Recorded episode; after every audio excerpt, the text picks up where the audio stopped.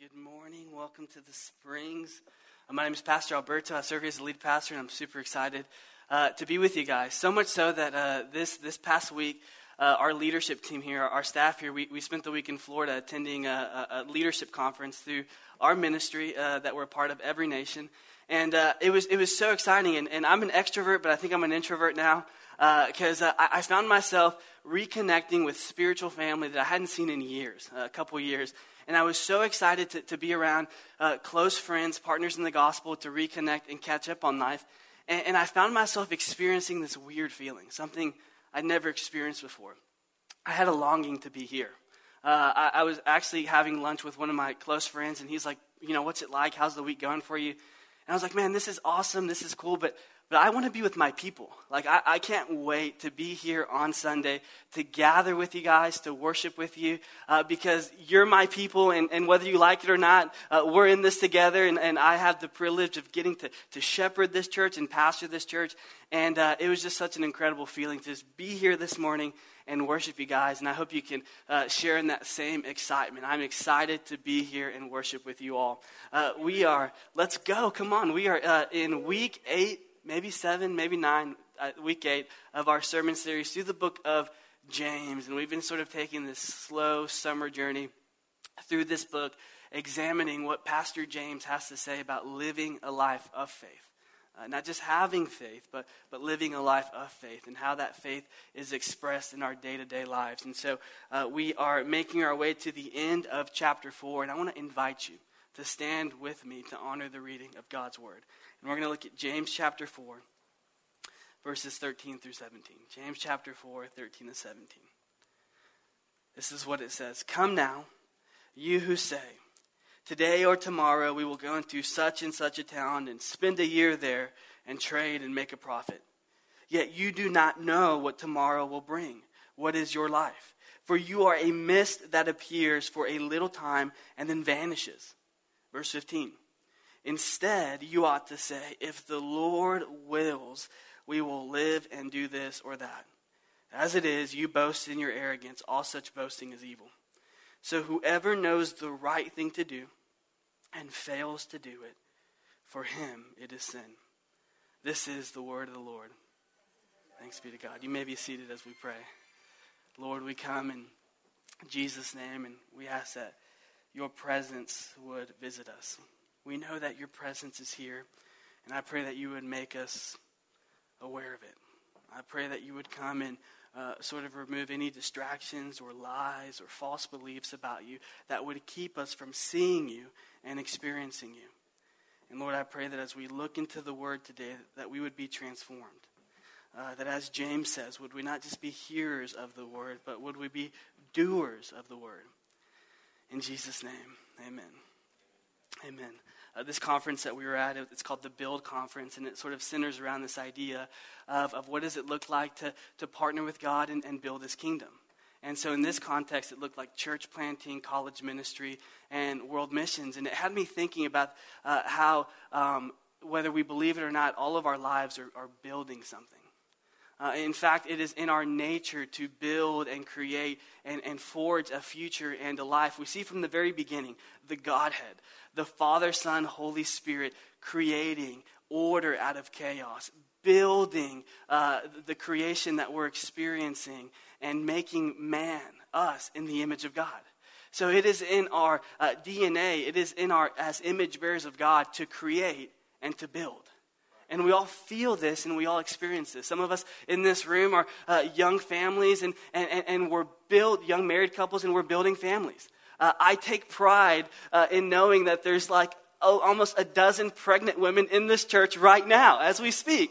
Like babies are, this time next year, we're going to have a poppin' nursery. There's going to be babies crawling everywhere. And so this is my call to you to volunteer and serve in kids' church because we need you. Uh, and, and so there's there's people in this room building families, and you just keep having kids. That's awesome. Keep doing that. It's an amazing thing. Uh, other of us are, are, are, are building our careers, and maybe that's why you find yourself in San Marcos. Uh, where you said, I'm going to come to college and pursue this degree or pursue this major so that I can create this life and, and, and live in such a way uh, where, where where I am sort of uh, in, in, in my ideal career and workspace. And so we're, we're building a life. Uh, other of us, maybe we're building a home and you're sort of mapping out uh, your dream house, or you're waiting for lumber prices to drop so you can get on that renovation. It's in our uh, innate design to build and to create. And one of the temptations that we can find ourselves in is that we can create a future for ourselves. We can create a life for ourselves that is completely absent of God. And and that's one of the things that James is about to unpack for us, is that within every single person in this room, there is this temptation to build and create a life that is void of God, uh, that doesn't take the Lord into consideration, but rather takes our own preferences and desires uh, and pleasures into consideration. And, and what James is going to show us in this portion of Scripture is that there's three specific areas where we tend to leave God out. Now, yes, there's more than three, but Pastor James is showing us three in this portion of Scripture, and I got them all to line up with the letter F, which is rare, so come on this journey with me. The first one is finances. Uh, we tend to leave God out of our finances. The second area of our life is the future. We tend to make plans and try to create a world for ourselves that is absent of God's will. And the third area is our faith. So let's pack verse thirteen as we talk about finances. Come now, you who say, today or tomorrow we will go into such and such a town and spend a year there and trade and make a profit. So what's happening during this day and age is that there's this new money sort of arising, uh, this new world of economic opportunity where merchant ship traders were showing up out of nowhere, and they were seeing that there was great money and profit to be made from importing and exporting goods by, by getting a ship and going to new territories and new lands and selling goods. And so there was this great economic opportunity for people to make money. It's kind of like what we're experiencing now. Maybe some of you heard of this sort of like cryptocurrency craze where it's like, man, if you just invest a dollar in this random coin, you'll become a googillionaire. Like there's this opportunity for finances, or or getting early on in this right stock with this right company. And if you hedge your bets correctly, there's an opportunity to accumulate wealth. And so there was this new economic opportunity with ship trading, with, with, with exporting and importing goods. And so we have a people here who, uh, mind you, are struggling, are experiencing all sorts of affliction, uh, who when they look at the world and, and they see people uh, experiencing great profit and great gain, great economic wealth, there's food on the table, they look into their own community and they see their brothers and sisters getting evicted from their household simply because they're Christians. And they see their children going without food because uh, store owners won't let them in to uh, these places uh, because they identify with Christ. And so they're experiencing not just all sort of physical persecution, but they're literally being outcasted and pushed to the edge of society where they can't even be normal citizens in the day and age. And so they're looking out into the world and they're seeing sort of this temptation to run to money for rescue. And we all do this. Uh, where do you run to when you're experiencing great sort of uh, economic afflictions? You, you sort of run to your accounts, your, your, your bank accounts, your checkings, your savings. You're, you're seeing what is available so that you can uh, uh, sort of maximize on, on how you want to live life. And, and, and it's not very often that we run to the Lord, the source of all things good, our provider, and seek his will for our life. And so this group of people, they're struggling, they're feeling the weight of poverty, and there's this temptation to build their life around financial gain. And why do they do this? For the same reason you and I would do it, because we're transactional. When you think about it, we, we sort of live life and, and navigate through life with sort of this question in mind: what's in it for me? Uh, that's usually how we make all of our decisions. We we consider the jobs that we're applying for by asking, what's in it for me? How much money can I make? Can I get the schedule that I want? Can I get the position that I long for? What's in it for me? Uh, we, we we consider the, the places that, that, that we go even eat to, like, what's in it for me? Where can I get the most amount of food for the least amount of money? Or or uh, uh, where can I go grocery shopping and, and, and not spend a lot of money but get a lot of food? And if you know that place, tell me because I'm looking for it. Uh, we are so transactional. and we live our lives thinking, what can I get out of this? Instead of asking God, what do you want for me? And in our decisions that we make, we constantly ask ourselves, can I get the most amount of money? Can I get the most amount of gain? Can I get the most amount of return? Instead of asking, Lord, what is it that you have for my life? And where can I increase in godliness? Where can I increase in Christ-likeness instead of increasing in gain? And listen, having money is not wrong. We've discussed this. We've, we've covered it, covered this. Material wealth and possession isn't wrong, but it's not what we are supposed to build our life on. And it's not supposed to be the thing that we seek after and set our life in that direction. Rather, we're supposed to build our life on Christ. And money, material wealth, and possessions becomes uh, sort of uh, the thing that we use to exalt Christ and advance his kingdom. And so they're asking themselves, what's in it for me? Instead of asking, what does God want? And we do this. We plan and we build according to our desires, according to our expectations, according to our budget, what we have or what we don't have. And, and the reason why this can be so dangerous is because we take ourselves into consideration so much so that this will lead to self-centered living and trusting in money to sustain you, to secure you, and to satisfy you. Now, now, now listen, there is nothing wrong with the occupation. James isn't saying, hey, like this new money venture opportunity, it's totally wrong. You shouldn't do it. Uh, instead, you should become a destitute missionary um, and minister of the gospel. No, he's not saying that. Rather, what he's calling out is the attitude. Yes. You see, our work, our occupation, our place where God has placed us to work should be viewed as a place of worship.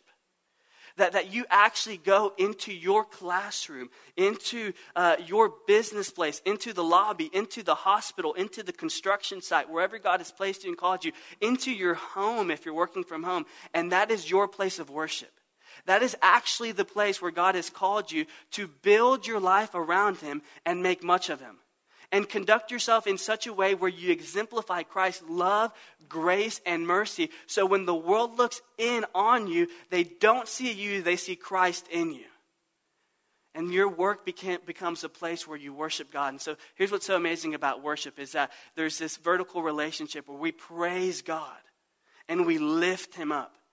And saying, Lord, thank you for the opportunity to be here and to work here. Let me do so in such a way that honors you. And then there's this second relationship where God's presence and spirit begins to commune with us and come down from heaven onto earth.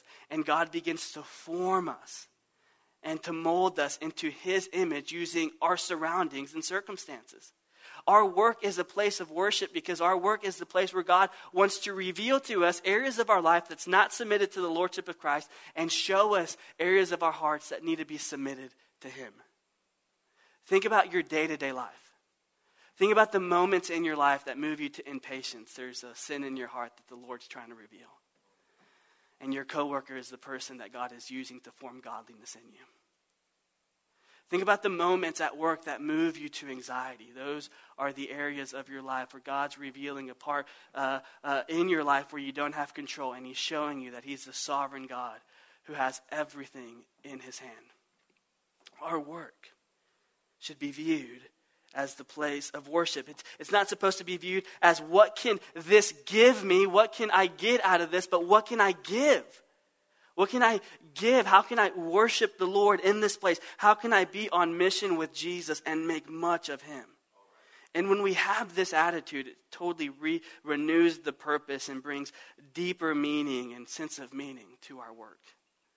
One of my favorite uh, memories of this is uh, when I became a Christian uh, ten years ago, I had no idea what being a Christian meant. So if you told me this is what a follower of Jesus does, I did it because I didn't know any better. Uh, so if you told me a follower of Jesus wakes up at five a.m. in the morning and prays, that's what I'm going to do. If you told me a follower of Jesus goes out to the square every Friday night and evangelizes, which, which I did every Friday night of my senior year, that's what I did because I didn't know any better. And so I remember somebody telling me a follower of Jesus works unto the Lord with integrity and character, representing Christ everywhere they go. And so my sophomore year, I landed the job uh, at the, uh, you know, uh, incredible Walmart right here in town, and Um, you know, I have this theory uh, that if you really want to see what a what a town is like, go to Walmart like at one a.m. in the morning, uh, and you just see full on display the depravity of man. Just kidding, okay? Uh, that's in me. And so I remember working this odd shift, and I was with a, a weird group of people, and this group of people, all they did was cuss and Uh, speak ill of other people, and uh, there was no ounce of Christ-likeness in them, and so it became my mission to win them over to Jesus. And so I said, if I can go after the ringleader, maybe it'll be a domino effect, and they all toppled down. And uh, oh man, it was hard. And so uh, I, I remember thinking to myself, what am I going to do? And so I remember they all cussed, and they all swore, and they all said bad words. I'm just going to not say any of that. Mostly because I didn't know those words, and they said words I never heard of. Uh, and so one of them asked me, like, hey, why don't you come to work on Tuesdays? And I said, because I'm part of a Bible study. And they said, oh, you're a church man. You're better than us. And I'm like, yes, I, I'm just kidding. No, I'm not. Uh, and so then they started noticing that I don't talk like them. And so something about the way I was carrying myself was, was, was attractive to them. And all I was doing was, to the best of my ability, trying to represent Christ through my actions. James says, faith without works is dead. And so one of the guys, his name was Shake, invited me out to lunch, and um, we got to eat, and he's like, hey, what is it? What, why do you do what you do? And I said, man, I'm in love with Jesus. Jesus has radically transformed my life, and there's nothing else I want to give my life to. And he said, man, I will never kneel down to God. No way in my life. Um, and I said, well, do you, and he had a son, and I said, well, would you kneel down for your son out of love and reverence for him if somebody told you to, or they'll take his life? And he said, gladly. And I said, that's what the Lord did for you, is that he loved you so much so that he went to the cross, took uh, upon your sins in your life, and said, out of this great love, this great exchange, I'll take your sin and your death so that you can have life. And uh, he wasn't into it. Well, a few weeks later, God began to radically transform his life, and I remember working, and everybody was cussing up a storm and being crude and vulgar, and he said, everybody hush and be quiet. Don't talk like that around church man. And I said, I'll take it, man. I'll take it. And we began to sort of carry on this relationship where not only was I trying to represent Christ to him, but I was sharing Jesus with him. So much so to the point that I could visibly see a, a character change in his life. And I, I was so close. And then he got fired and never saw him again. But uh, there's something to be said there. Uh, there's something to be said there about our, our commitment to Jesus. Uh, our, our call to Jesus is that we are called to represent him, live for him, share him, put on display his grace, beauty, and worth.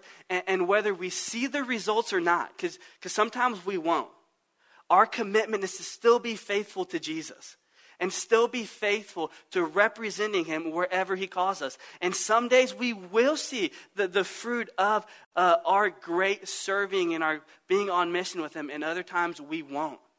And yet we're still called to faithfully represent him as we sow seeds with our life and with our words. And so I'm still praying for Sheikh. I still have this feeling I'm going to run into him. So hopefully I get to finish this story before I die. Uh, so when we have this attitude, it renews the purpose. It, it, it brings deeper meaning to our work. That your work, your occupation, your building is the temple that God has placed you in to worship him and bring life to people who are experiencing death and bring hope to a hopeless generation. James goes on to say in verse fourteen, yet you do not know what tomorrow will bring. What is your life?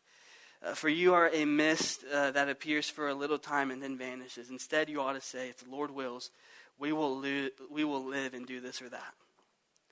The second area of our life that we tend to leave God out of is our future. Uh, we're experts at envisioning a future uh, where all of our anxieties, all of our depression and sadness and worries aren't there. We're experts at envisioning a life for ourselves where we're deeply satisfied and fulfilled, and there's no problems and there's no pain. And yet, what we often do is that God isn't in that picture, and God's hand isn't over it. And, and it's not bad to envision that world. In fact, it sort of puts on display this, this yearning inside of our hearts to see things made right, to see things made new, to see heaven invade earth and live in such a place where we're not crippled by anxiety, fear, or worry, or stress. Yet that world is not created by you, it's created by God. And so we tend to leave God out of our future, and we make all sorts of plans saying, I'm, like James says, I'm going to do this, I'm going to do that, I'm going to travel and experience this sort of life. Uh, and yet plans aren't bad. But, but, but hear me, if we make plans without God, they can lead to all sorts of sin and destruction. The problem isn't planning. Believe it or not, I'm an incredibly organized guy. If you look at my calendar, my Google Drive, my laptop, it is, uh, I, I, I, I boast in how organized I am and how, uh, uh, you know, clean it can be. My wife has, I call her laptop like, uh, it's just like a radiation biochemical hazard. It's just so unorganized, and I'm like, oh, I can't touch it. Uh, being organized, having plans is not bad. That's not a sin, but living a life without God is. And so we tend to make plans and consider the future, and we do so without considering who God is and what he wants for us. Uh, traveling back from this conference, we found ourselves at the airport, and one of the perks, I didn't know this about having kids, is that you get to board with the A group, which is awesome because you get to get a good seat on the plane. And so uh, they were calling the A group, and uh, we were getting ready to board the plane, and my son has this habit of pooping a lot. Uh, and, and he does so in the most obvious way. Like, he makes like this weird, obnoxious grunting sound, and his face turns red, and it's like, you know what's happening, and there's no way of hiding it. In fact, a couple weeks ago at Summer Nights, like, he had this full-on action moment, and it was it was miserable. Uh, and so Morgan looked at me and he said, hey, he's he's he's doing the number two. Should we should we change the diaper now or on the plane? I said, no, let's change it on the plane because I don't want to miss boarding with, with, with Group A. I want to get a good seat uh, on the plane. And she said, okay, let's do it. And, and so they're getting ready to board the plane. And uh, you know, when you're at the airport, there's just like cool people. Like, you see people and you're like, man, I wish I looked cool like you. Like, you have the glasses, the shades, and the outfit. Like, you look famous. Well, one of those guys was sitting across from us, and he leans over in the most like cool, calm, collected way, and he says, hey, I think your, uh, your son had an accident. And we look down, and literally his poop, for lack of a better word, is running down his shorts and into the stroller. This had never happened before. I, we'd never experienced this kind of blowout. And I'm thinking to myself, why would you ruin my plans? I wanted to get on the first row with extra leg space and get on the plane, and, and now we're rushing. We're going through, the, through our, our bag, and there's there's no change of clothes. There's barely one diaper, and she runs to change him. She has to throw away all of his clothes, and, and uh, he comes out wrapped in, in Morgan's kimono. Is that the word? Which is like some weird thin sweater cardigan thing, and he's just having the time of his life. And, and it has me thinking about this idea. Uh, as silly as that is, for many of us, that's what twenty twenty felt like. Or it felt like, you know, crap was just coming everywhere.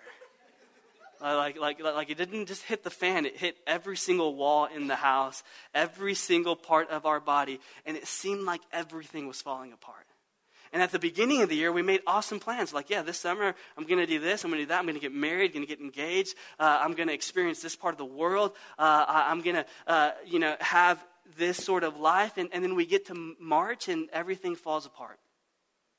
And, and, and for a brief history in time, the whole world was in unison, and they agreed on one thing. We do not know what tomorrow will hold. We would make plans, and then we would like hold them very humbly and say, Lord, here are our plans, and uh, but they might change in three days because one week it's it's mask, another week it's don't show up, another week is don't do anything. And so all of a sudden we, we make plans, and we're orchestrating and organizing, and yet we're holding it humbly saying, Lord, if you permit. And what I fear is happening now as the world begins to open back up and we see a semblance of normal. I mean, like, we're in this room. I was at Universal Studios. People weren't wearing masks. I was in a room with a thousand people. Everything felt so normal. And I feel like there's this temptation creeping in saying, now that we've overcome this barrier, let's start organizing. Let's start making plans. Let's start seeing the world. Let's start uh, checking things off our to-do list. And hear me, those things aren't bad, but we run the risk of doing so without taking God into consideration. And the invitation of following Jesus is not necessarily living the life you want, but living the life that God has designed you to live. And that's a life of being in constant submission to him. And so that looks like, Lord, here are my desires. Here's what I want to do. I humbly submit them to you. And if you permit, if you will, uh, w- w- would I be able to walk this out and see this happen? And here's the incredible thing about God is that when we do this, it, God is not sort of this begrudging judge saying, oh, your plans suck, uh, let's push them to the side. And sometimes they do, I'm going to be honest, because I know mine do. Rather, God is saying, uh, rather when we do that, we first prioritize God as the supreme ruler and authority over our life. And we express to him, Lord, your opinion, your will, your values matter more to me than my desires. And as we submit to the Lord, we often see that his desires begin to come into our heart, and we see them come to fruition.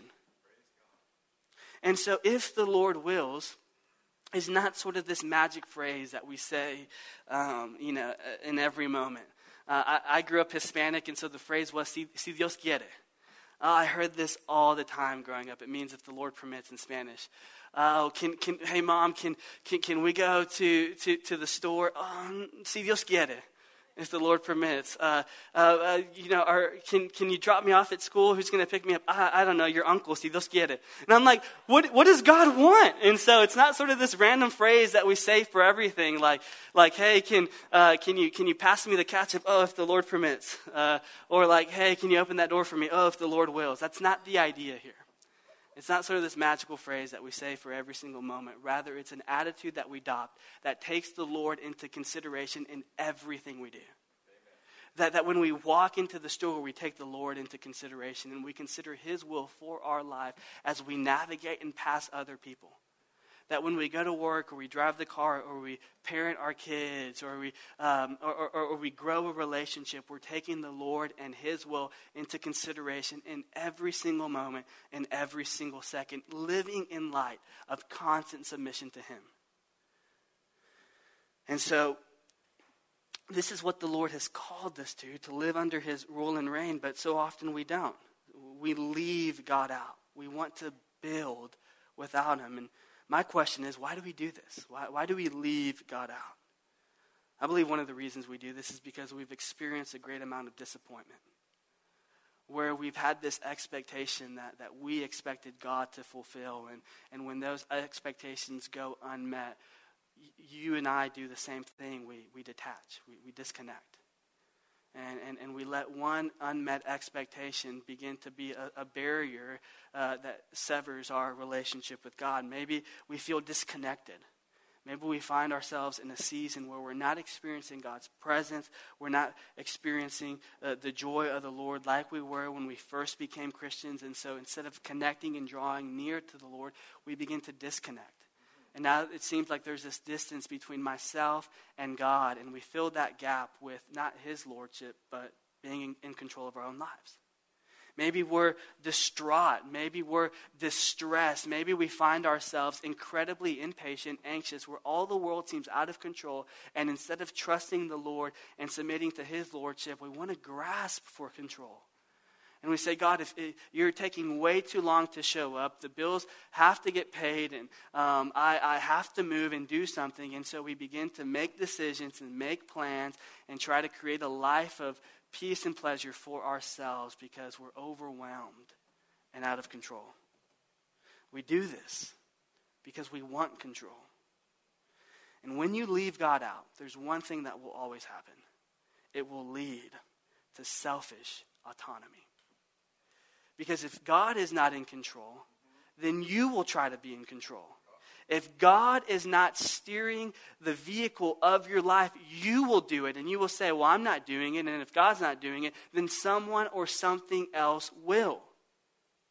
When you leave God out, when you don't submit to his lordship, you will try to be in control. And this will lead uh, and manifest itself in one simple sin, sinful arrogance.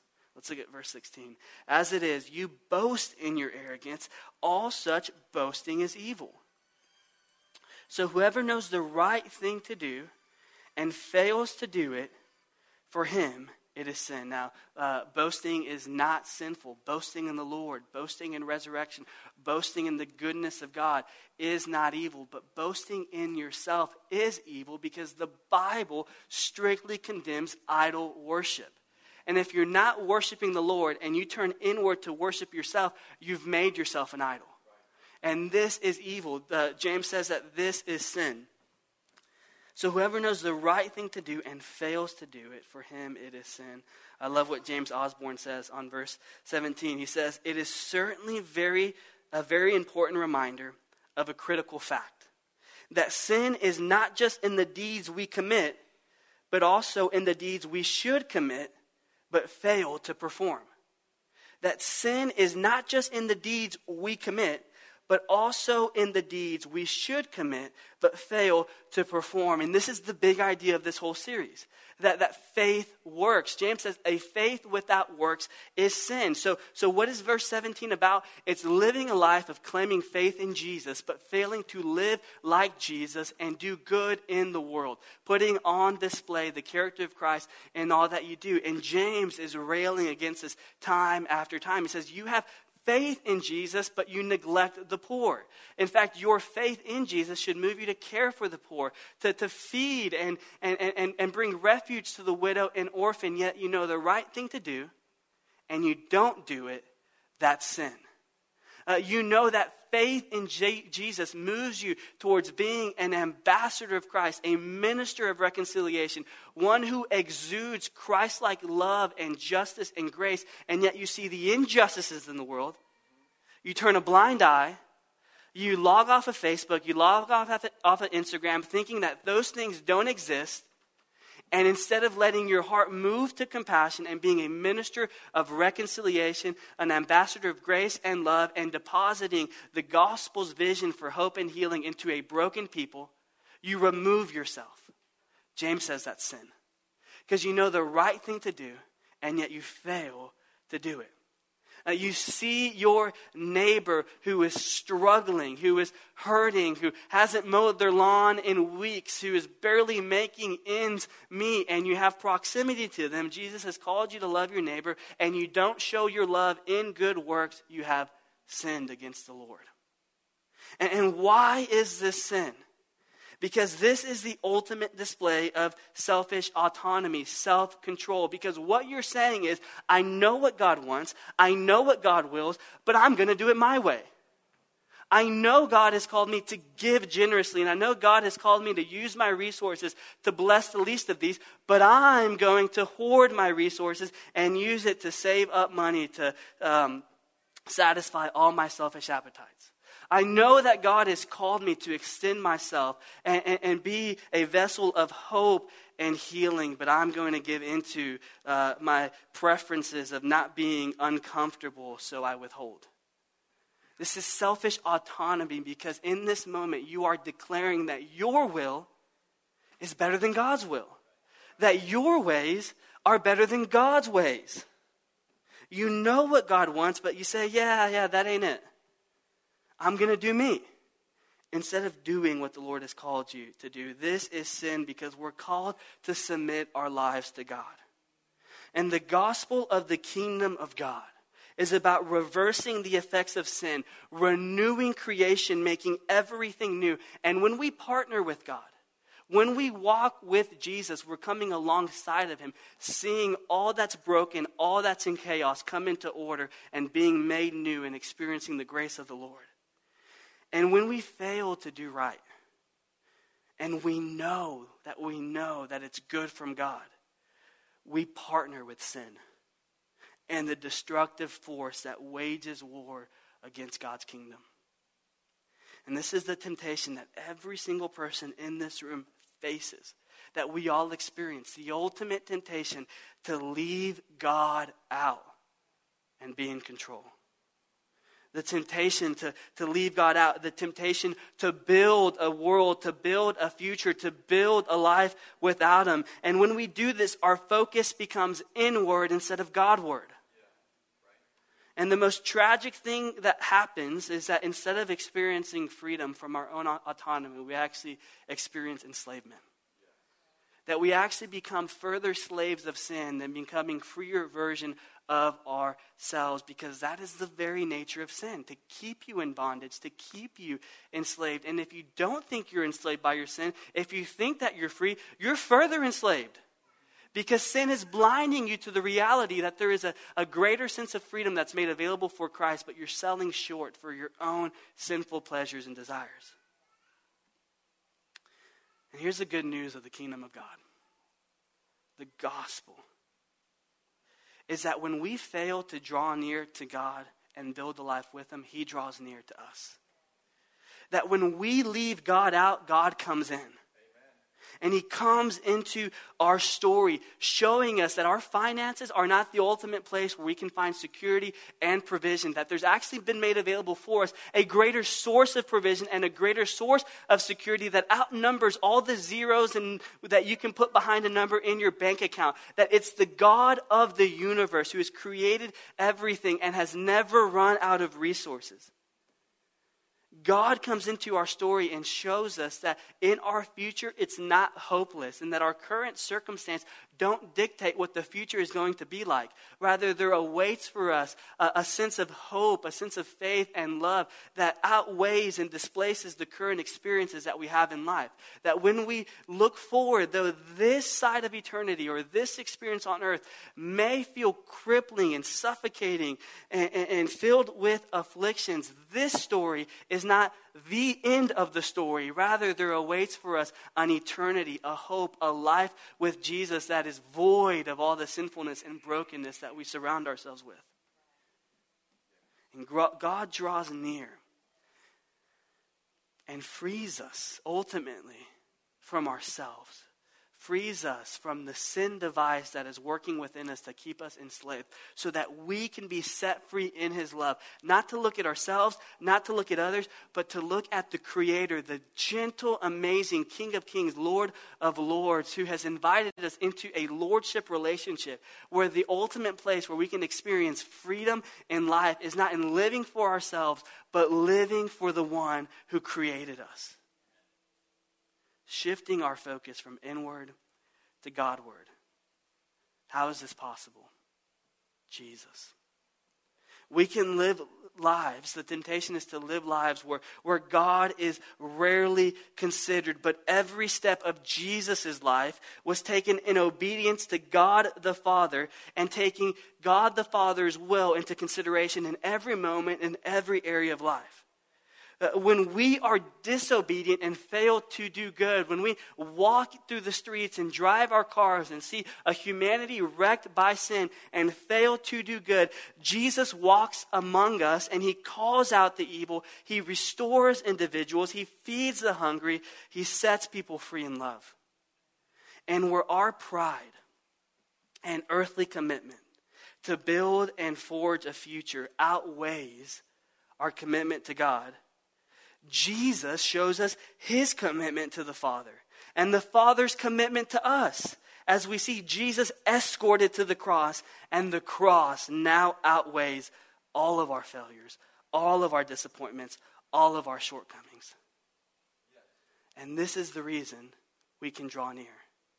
This is the reason God can come in. Because when you and I failed to build a life for God, Jesus came down to us and met us where we are, removing every single barrier in our life that we have built up, removing every single lie and insecurity that we've built up, removing every single lie and shame and fear that we have built up, and completely demolished it, and is now taking residence in our heart. Why does this matter? You see, when you feel the temptation to build your finances, future, or faith without God, because you feel like that is a better way to live, oftentimes we, we feel this because we're out of control. We feel powerless. We feel weak. And as a result, God will feel small and powerless. God will feel distant and weak. God will feel useless. Yet the good news of the kingdom of God is that Jesus comes and closes this gap between our earthly feelings and the reality of his kingdom. And in his gentleness, in his love, he shows us that when we submit our lives to him and relinquish our control to Jesus, there is made available for you power, strength, freedom, provision that far outweighs all of your earthly attempts to secure a life of financial gain, a life of control, a life of pleasure. It's all found in Christ. So what do we do now? My question as we come to a close is, who or what is in control of your life? Are you in control? Is your boss in control? Is your bank account in control? Are your children in control? Or is Jesus in control? Is Jesus' lordship fully expressed over your finances, over your future, and over your faith? And if it's not, Jesus invites us to come to him. Uh, to lay down these burdens, these this life that we've been trying to build without him, and submit our heart, our will, to a generous king who will receive it. And as we make much of Jesus, we'll see Jesus begin to craft and make much of faith and life in us. Let's come to Jesus in prayer before we transition to communion. Lord, we worship you for who you are and what you've done. Lord, I praise you that, that when I was trying to build a life without you, you came and met me where I am and, and showed me that true life, eternal life, is found in you. And Lord, I pray that you would come and visit us this morning. Maybe we're in a relationship with Jesus. Maybe we, we know we have union with Jesus, but we find that our finances aren't fully submitted to you, so we hold back instead of give generously. Uh, we use it for our own selfish gain instead of the blessing others. Lord, I pray that you would come and show us how you're a generous, faithful king who will meet every single one of our needs. How you'll go above and beyond in sustaining us and keeping us. And that ultimately life is not found in how much we accumulate, but it's found in you. Lord, if, if if we're in this room and uh, your lordship isn't expressed over our future, maybe we have plans and, and, and maybe uh, we have dreams and goals. And I thank you, Lord, that dreams and goals and plans aren't bad. But if they were made without you, I pray that you would still and slow us down so that we can submit it to you and say, Lord, if you will, your will be done. But not ours, yours. And Lord, would you come and take a hold of our faith? Would we submit our lives to your rule and your reign and not our way of doing things? And would you come and demolish all earthly preferences and ideas of what it means to be a Christian that's not rooted in Scripture? And would you empower us and embolden us to be more like you? In Jesus' name, amen.